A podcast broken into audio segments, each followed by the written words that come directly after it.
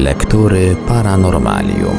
Co bardziej uważni ze słuchaczy zapewne zauważyli, że jingle lektur Paranormalium nieco się zmienił, a to z tej okazji, że dziś emitujemy już setny odcinek tej popularnej audycji. Dzięki niej Radio Paranormalium wspiera czytelnictwo w Polsce już od dwóch lat. Wiemy, że wielu z Was po wysłuchaniu fragmentu jakiejś książki na antenie sięga po nią w wersji papierowej. I prawidłowo, tak trzymać. Dziękujemy, że jesteście z nami i zapraszamy do wysłuchania setnego odcinka Lektur Paranormalium. W Radiu Paranormalium kontynuujemy prezentację niezwykle interesującej książki pod tytułem My z kosmosu, autorstwa nieżyjącego już badacza i publicysty Arnolda Mostowicza. Większość sensacyjnych jak na lata 80. spraw do dziś nie znalazła satysfakcjonującego wyjaśnienia. Na antenie zaprezentujemy w odcinkach wydanie drugie tej książki z 1984 roku. Posłuchajmy jednego z fragmentów. Rozdział drugi. Dr J. Allen Hynek protestuje. Któż to jest dr J. Allen Hynek? Pełen tytuł jego brzmi Dyrektor Ośrodka Badań Astronomicznych Północno-Zachodniego Uniwersytetu w Illinois a więc astronom. Wybitny astronom. Pod koniec lat 50. został on powołany do udziału w pracach programu noszącego podówczas kryptonim Znak, który to kryptonim przekształcił się później w Błękitną Księgę. Mówiąc krótko, dowództwo amerykańskich sił zbrojnych poleciło grupie fachowców z badań zjawiska, które u nas określa się jako latające talerze, w Anglii i Ameryce jako UFO, a we Francji jako OVNI. Oba te skróty oznaczają to samo niezidentyfikowane obiekty latające. Dr Heineck został powołany do udziału w programie Błękitnej Księgi po to, by jako astronom mógł w świetle swoich umiejętności stwierdzić, czy fakty sygnalizowane jako UFO są rzeczywiście obiektami, których nie można zidentyfikować, czy też może po prostu są to meteoryty, planety, względnie komety. Jak to określa w opublikowanej przez siebie książce, którą będziemy tu często cytować, Heineck był początkowo w stosunku do UFO więcej niż sceptyczny. Cytując, razem z wieloma uczonymi pełnym głosem mówiłem o spustoszeniu, jakie w umysłach wywołuje wiara w tę epidemię. Koniec cytatu. Mowa tu o pierwszej książce Heineka noszącej tytuł The UFO Experience z 1972 roku. Druga książka tego autora ukazała się w 1977 roku pod tytułem The Heineck UFO Report. Autor potwierdza tu z całym naciskiem swoje tezy zawarte w książce pierwszej. Przez blisko 20 lat brał Heineck udział w pracach Błękitnej Księgi. Komisję, która realizowała ten program badań, zlikwidowano dopiero w roku 1969.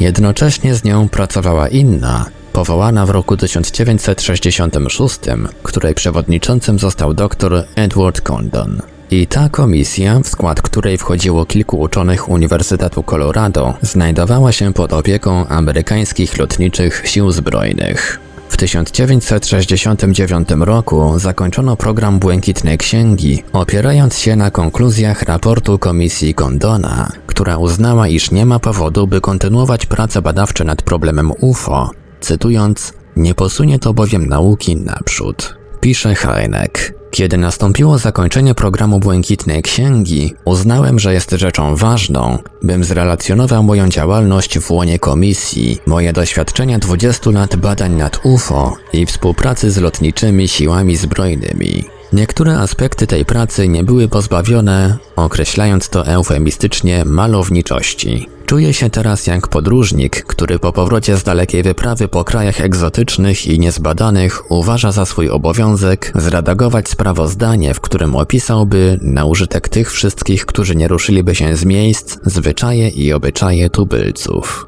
Koniec cytatu. Heineck zdecydowanie i zasadniczo odcina się od wyników badań programu Błękitnej Księgi i od raportu Condona. O tym ostatnim mówi w ten sposób: Dzieło naukowca nie zawsze jest dziełem naukowym. Uważa, że cały program badań był robiony z jednego tylko punktu widzenia, by wykazać, że problem UFO nie istnieje. Problemu UFO nie ma, bowiem UFO nie istnieją. Oto teorem, którym, jak twierdzi Heineck, kierowała się większość członków wspomnianych komisji. Nie wszyscy zresztą. Wielu bowiem podało się do dymisji. Udział w pracach wspomnianego programu badań, jak również dostęp do wszystkich dokumentów, to byłoby już wystarczającą rekomendacją do napisania takiej książki. Ale Heineck ponadto sam przesłuchiwał wszystkich prawie świadków, a będąc uczonym sumiennym, nie próbował nawet podporządkowywać swoich przykładów z góry nałożonym wnioskom. Wniosek Heinecka jest jednoznaczny. Problem UFO istnieje. Na całym świecie notuje się liczne, solidnie sprawdzone obserwacje wykazujące, że nad naszym niebem krążą obiekty, których pochodzenie jest nieznane. To nie znaczy, by uznać je z miejsca za obiekty pochodzenia pozaziemskiego, inaczej mówiąc, za obiekty skierowane na naszą planetę przez jakąś pozaziemską cywilizację. Na to nauka nie ma dowodów, ale nauka ma wystarczające dowody na to, by uznać istnienie tych obiektów za fakt. Zjawisko ważne dla całej naszej cywilizacji. Książka Heineka wywołała w Stanach wielki szum. Została natychmiast przełożona na wiele języków europejskich i wszędzie stała się bestsellerem. Nie mogę rzecz jasna streścić w jednym rozdziale całej tej pracy, trzysta kilkadziesiąt stron druku. Pozwoliłem sobie przeto zrelacjonować najważniejsze jej fragmenty. Jest to materiał niezwykle bogaty i zasługujący na jak najbaczniejszą uwagę. Ze wszystkich książek, jakie poświęcono problemowi UFO, ta jest najbardziej udokumentowana i wiarygodna, i najbardziej sumienna. Heineck zdaje sobie w pełni sprawę z tego, że niemała część świata nauki ma do problemu UFO stosunek wręcz pogardliwy. Trzeba więc zrozumieć, co oznacza podobne wyzwanie rzucone uczonym, z których wielu cieszy się przecież olbrzymim autorytetem. Ich też, ludzi nauki, którzy nie rozumieją na czym polega waga zagadnienia, czyni odpowiedzialnymi za brak obiektywizmu, za brak chęci, by zrozumieć zjawisko niesłychanie ważkie dla całej naszej cywilizacji. Owym uczonym, którzy machnięciem ręki załatwiają dziesiątki, setki, tysiące świadectw, zarzuca Heineck nie tylko brak wyobraźni, ale wręcz uczulenie, swoistą idiosynkrazję, jeśli idzie o sprawy latających talerzy. W jednym z pierwszych rozdziałów swojej książki cytuje Heineck Schrödingera. Uczony winien być przede wszystkim ciekawy, winien posiadać umiejętność dziwienia się, jak też chęci odkrycia przyczyn swego zdziwienia.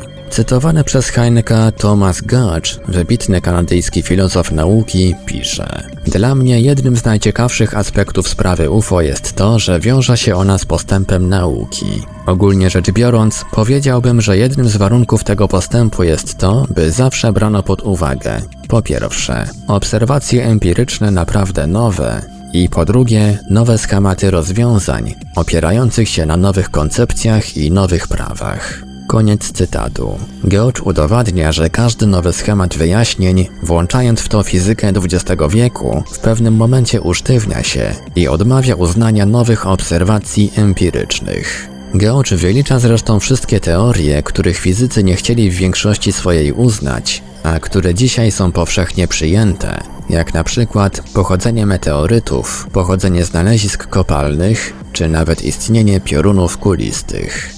Podobne, twierdzi Gotch, jest i obecne stanowisko świata nauki, dla którego zjawisko UFO bądź nie jest fenomenem naukowym, albo przynajmniej faktem mogącym zainteresować fizykę, bądź też jest wynikiem fałszywej interpretacji zwykłych wydarzeń. Przyjęcie takiego stanowiska oznacza odrzucenie warunków niezbędnych dla dalszego rozwoju wiedzy, kończy Gotch. Heineck uważa zresztą, że większość uczonych zajęłaby się problemami związanymi z UFO, gdyby byli lepiej i obiektywniej informowani. Niewielu z nich sięga po te informacje, a większość swoją wiedzę czerpie z prasy sensacyjnej najgorszego rodzaju. Nic więc dziwnego, że takie informowanie odstrasza. Jeszcze kilkanaście lat temu bibliografia naukowa dotycząca zjawisk UFO nie istniała. W roku 1972 liczyła ona ponad 400 pozycji. Heineck wylicza kilka rodzajów utartych sądów, które usprawiedliwić mają niechęć licznych uczonych wobec problemu latających talerzy.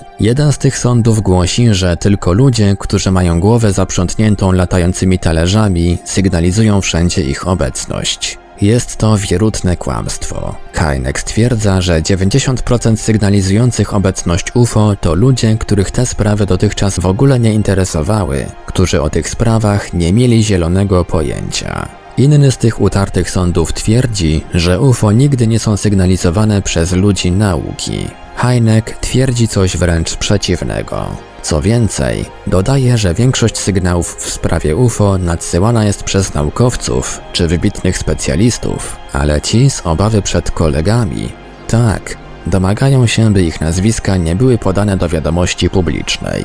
Trzeci z tych sądów głosi, że wszelkie informacje o pojawieniu się UFO dostarczane są przez jednostki co najmniej niezrównoważone, bez wykształcenia. Heineck odrzuca i ten argument, twierdząc, że po pierwsze, wykształcenie nie może decydować o prawdziwości informacji, którą ostatecznie można sprawdzić, będzie jeszcze o tym mowa, a po drugie, jest zupełną nieprawdą, że talerzami interesują się jednostki o zachwianej równowadze psychicznej. Psychiatra Berhold Schwarz zbadał 3600 pacjentów i u ani jednego z nich nie stwierdził jakiegoś specjalnego zainteresowania UFO. Podobne badania przeprowadzają teraz regularnie amerykańscy psychiatrzy i dochodzą do tego samego generalnego wniosku, czyli i ten zarzut nie odpowiada rzeczywistości.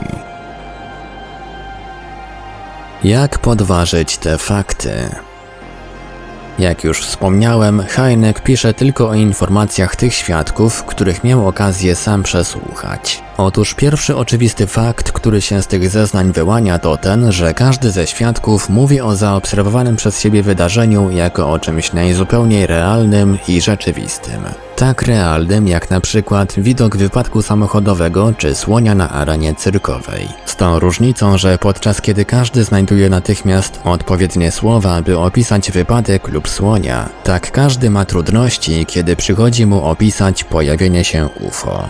W życiu nie widziałem niczego podobnego. Oto reakcja większości świadków. Schemat relacji, powiada Heineck, jest prawie zawsze taki sam. Najpierw przypuszczenie, że chodziło o jakieś wydarzenie banalne albo o jakiś przedmiot dobrze znany. Samolot, powiedzmy, a później dopiero stwierdzenie, że to przecież było coś innego. Cytat z jednej z relacji. Wiem tylko tyle, że nie widziałem na niebie nigdy nic takiego, co miałoby podobną formę, ani nie widziałem samolotu poruszającego się z podobną szybkością. Początkowo wyglądało to tak, jak gdybym od dołu oglądał samolot wiszący nade mną. Samolot nieruchomy i milczący. Oglądałem to może przez pięć minut i nagle ta rzecz błyskawicznie poszybowała w niebo i zniknęła mi z oczu. I ciągle bez jakiegokolwiek dźwięku. A oto inna relacja. Usłyszałem, że pies zaczął nagle szczekać. Gwałtownie, nie tak jak zwykle. W końcu rozzłościło mnie to i wyszedłem na dwór. Zauważyłem, że konie też były zdenerwowane. Spojrzałem do góry i zobaczyłem tę rzecz wiszącą nade mną na wysokości jakichś 120-150 metrów. Zawołałem mego kolegę, aby przyszedł i zobaczył to, co ja widzę. Chyba, że zwariowałem. Kolega wyszedł z domu, spojrzał do góry, wydał dziki okrzyk i wbiegł do domu z powrotem. Koniec relacji. I jeszcze jedna uwaga na gorąco. Jej autorem jest pilot samolotu Trans-Australian Airlines, mający za sobą 11 500 godzin lotów. Zawsze śmiałem się z tego rodzaju historii, ale teraz zobaczyłem to na własne oczy. Wszyscy to widzieliśmy. To nie była na pewno żadna maszyna do latania. Te uwagi przekazywali Hańkowi świadkowie podczas niekończących się rozmów. Heineck cytuje również fragmenty przesłanych mu listów. Wszystkie cechuje ostrożność w wypowiadaniu swoich opinii o obserwowanym zjawisku, a z drugiej strony wprost błaganie, by świadectwu dać wiarę. Są to, powtarzam, listy świadków, którzy sami zgłaszali się, informując o swoich obserwacjach. Oczywiście można, jeśli się chce, wszystkich tych świadków posądzić o halucynacje, o fabularyzowanie, fantazjowanie, czy ja wiem o co jeszcze. Ale Heineck opowiada o pewnym mało znanym fakcie, który w jakimś sensie potwierdza prawdomówność świadków. Tylko w tym celu, by sprawdzić, jak dalece publiczność skłonna jest wziąć za UFO wszystko, co trochę odbiega od form normalnych, wypuszczono z samolotów w różnych częściach Ameryki balony sondy. Otóż liczba informacji, które napłynęły od władz i które w balonach sondach widziały latające talerze, była wręcz znikoma. A co ciekawsze, w relacjach tych informatorów, którzy balony brali za spotki, brak było tych wszystkich elementów, które regularnie powtarzają się w opisach UFO. I w związku z tym jeszcze jedna istotna uwaga Heineka. Otóż większość świadectw czy informacji, zarówno ustnych jak i pisanych, dotyczących UFO jest niesłychanie uboga, jeśli idzie o zaobserwowane fakty czy zanotowane detale, co przecież świadczy przeciwko posądzaniu wszystkich tych świadków o fantazjowanie. Gdyby UFO, powiada Heineck, były rzeczywiście jedynie tworem wyobraźni, należałoby tylko wyrazić zdziwienie, że ci wszyscy, którzy z czterech stron świata sygnalizują ich obecność, posiadają wyobraźnię tak niesłychanie ograniczoną. Właśnie dlatego, że wachlarz wszystkich szczegółów jest tak ubogi, tak wąski, dlatego, że relacje te tak mało różnią się od siebie, że zawsze mówią o tym samym, zasługują one na to, by stać się przedmiotem analizy i naukowych badań. Heineck dokonał dokładnej selekcji wszystkich relacji, które napłynęły do Błękitnej Księgi i zajął się tylko tymi, które zasługują na zaufanie. W książce swojej natomiast uwzględnił tylko te wydarzenia, które zaobserwowane zostały przez większą liczbę świadków. Otrzymał w ten sposób rejestr, w którym oprócz daty, godziny, liczby świadków, czasu trwania zjawiska, uwzględnił również stopień dziwności samego wydarzenia. Całość zaś podzielił na sześć grup. W pierwszej znalazły się informacje o obiektach latających obserwowanych nocą. W drugiej informacje o obiektach latających obserwowanych za dnia. W trzeciej informacje o UFO obserwowanych przez radary. Pozostałe trzy grupy to bliższe zatknięcie się z UFO. Typ pierwszy to obiekty widziane bardzo blisko, ale bez bezpośredniego kontaktu UFO z otoczeniem. Typ drugi obejmuje podobne świadectwa co typ pierwszy, ale wzbogacone o zmiany wywołane przez UFO czy ślady pozostawione przez nie w otoczeniu. Trzeci typ obejmuje te informacje, które sygnalizują obecność na UFO istot żywych.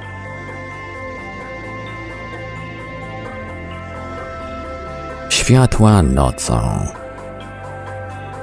Świadectwa sygnalizujące nocne zjawiska świetlne nieznanego pochodzenia dotyczą wydarzeń, można powiedzieć, banalnych. Są to bowiem zjawiska, z którymi ludzie stykali się od dawna, z rzadka tylko informując o ich niezwykłym charakterze. Heineck przytacza tu dla przykładu raport dowództwa wojennego okrętu amerykańskiego Supply z roku 1904.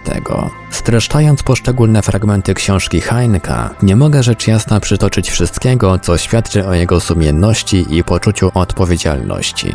Za każdym razem stara się na przykład o charakterystykę autora informacji, o ocenę sposobu jej przekazywania i temu podobne. Tak na przykład, jeśli idzie o nocne światła, zebrał Heineck 41 świadectw zasługujących bezwzględnie na wiarę. Średnia liczba osób, które zaobserwowane zjawisko oglądały, wynosi 3,5. Wśród świadków znajdują się oficerowie, gospodynie domowe, inżynierowie, lekarze, policjanci, kontrolerzy wieży obserwacyjnej na lotnisku itd. Tak Tego typu zjawiska są, powiedzmy, najmniej interesujące dla czytelnika laika i dlatego streszczę tutaj tylko kilka z nich. Oto fragment listu adresowanego bezpośrednio do autora książki. Pozwoli pan, że się na wstępie przedstawię, aby się pan zorientował, że jestem obserwatorem w jakimś sensie wykwalifikowanym. Mam 44 lata. Od 25 lat należę do kanadyjskich sił lotniczych, a pierwsze moje kroki w lotnictwie stawiałem podczas wojny światowej. Przez ostatnich 20 lat związany jestem z telekomunikacją. Znam prawie wszystkie istniejące obecnie typy maszyn lotniczych, zarówno wojskowych, jak i cywilnych.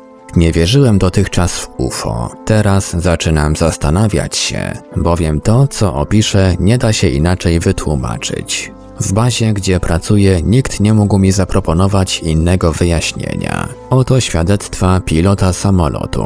Nagle pojawiły się dwie świecące o niewyraźnych konturach czerwone tarcze. Znalazł się 150 metrów pod samolotem, grożąc zderzeniem. Utrzymały cały czas tę odległość, a potem nagle skręciły w prawo, gdy komendant statku dokonał manewru, by się od nich oddalić. Tego spotkania z 28 lutego 1968 roku istnieje nawet zapis rozmowy pilota samolotu ze stacją kontroli, która przestrzega go, że owa świecąca plama nie jest żadnym samolotem, gdyż najbliższy znajduje się w odległości 25 km. I jeszcze jedno sprawozdanie, tym razem nieco obszerniejsze i bardziej szczegółowe. Autor tej informacji oraz jego brat zostali w nocy zaalarmowani telefonem ich krewnego, dziennikarza, który z kolei otrzymał telefoniczną wiadomość od miejscowego pilota, że śledzi on od pewnego czasu świecące zjawisko nieznanego typu, ale nie daje rady, gdyż ów obiekt posuwa się zbyt szybko. Informator obudzony został o drugiej w nocy, kiedy pogoń trwała już godzinę. Cytat. Pędziliśmy drogą polną i znaleźliśmy się w odległości około 100 metrów od owego obiektu. Szybował on tuż nad drzewem, stojącym samotnie na uprawnym polu. Drzewo miało około 35 metrów wysokości. Obiekt miał średnicy nie więcej jak 90 cm. Miał wygląd okrągłej tarczy, ale raczej był to sferoid. Rzecz intensywnie świeciła na tle ciemnego nieba, przybierając kolejno wszystkie barwy tęczy. Wyglądało na to, że obiekt bada dokładnie wspomniane drzewo, wokół którego dokonywał dokładnych obrotów, przez cały czas utrzymując się na wysokości 15-30 metrów nad ziemią. Ślizgając się jakby dookoła drzewa, raz był widoczny przed nim, a raz poprzez gałęzie. Przez parę minut przyglądaliśmy się temu rozpoznaniu drzewa. Wreszcie chcieliśmy się zbliżyć, aby obiekt sfotografować, ale zaledwie doszliśmy 3 metry, jakby nas dostrzegł i z miejsca z bezszelestnym przyspieszeniem skierował się w kierunku południowym i po dwóch i pół sekundach zniknął. Uprawiałem lekko atletykę jestem bardzo wyczulony na określenie długości czasu. Obiekt był zbyt mały, aby mogła się na nim znajdować istota ludzka. Poruszał się absolutnie bezszelestnie, krążył wokół drzewa, jak istota obdarzona inteligencją. Nie było to żadne znane zjawisko fizyczne, nie było to z pewnością żadne ciało astronomiczne. Zjawisko było obserwowane przez wielu świadków, w tym przez licznych oficerów policji. Koniec cytatu. Spośród 41 świadectw uznanych za wiarygodne, Heineck cytuje 13. Wszystkie są bardzo przekonywające i żadne nie było do końca zbadane ani przez Komisję Programu Błękitnej Księgi, ani przez Komisję Kondona.